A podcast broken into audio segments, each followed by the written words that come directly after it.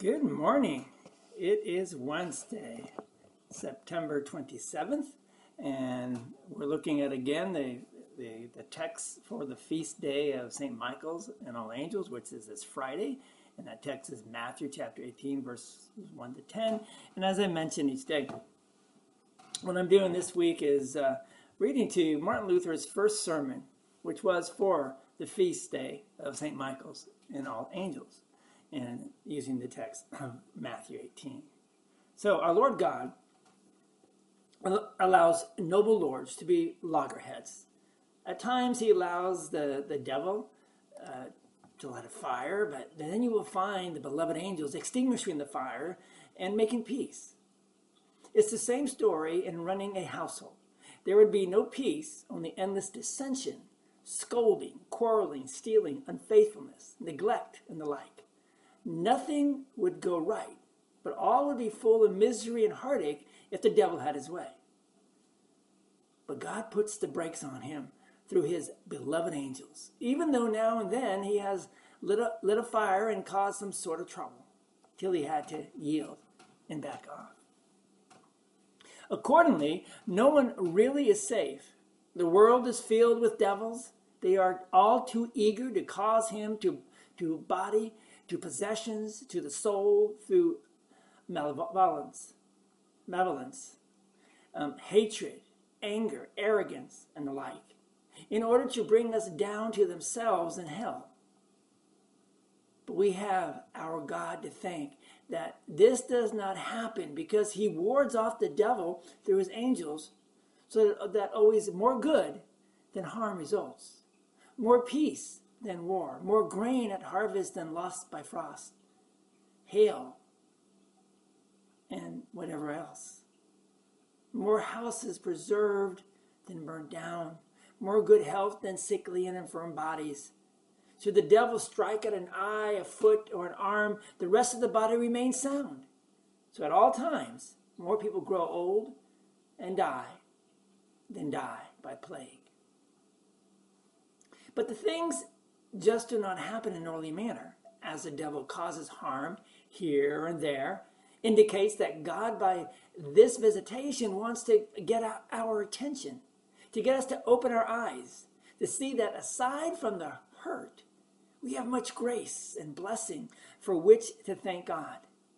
When war, pestilence, or other misfortune occurs, the world has not entirely gone to pieces, but by and large, most things have escaped.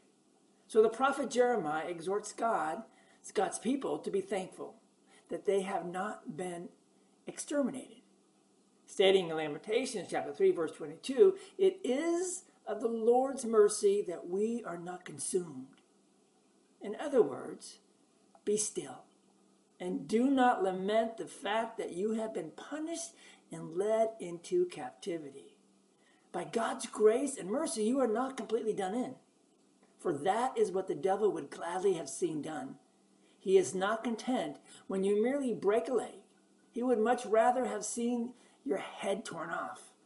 He is not content when one or two in a house die. He would rather clean out the entire house and pile it all up in one big heap. Therefore, we should fear God and pray that through his angels he would protect us from the devil. And if during pestilence someone dies, or in war another is killed, we ought then say with pious Jeremiah, God be praised that some are still alive and not all have perished. For with this, God wants to teach us concerning the devil's potential evil activity, were he not restrained by the beloved angels. Let us learn, therefore, that we are in grave danger every day and night as targets of the devil. He always has a crossbow stretched tight and a gun loaded, taking aim to strike us with pestilence, syphilis, war, fire, and violent weather. But through his precious angels, our beloved Lord God sees to it that the crossbow hits the devil and the gun blows up or misfires. On the other hand, he at times allows him to hit the mark, so that we learn that we are not high and mighty or in charge of everything and so should pray all the more fervently that God would not let the devil have free rein, but through his angels graciously restrains him. What should we learn today is that our Lord God has so ordained that each Christian should have not only one, but many angels protecting him, just as each also has his own particular devils who slink after him, and if unable to do more, trouble a person with bad dreams, saddle you with scandalmongers who slander, thwart, and defame you. Be aware that these are all wicked henchmen of the devil, and be careful that you do not live as do the heathen.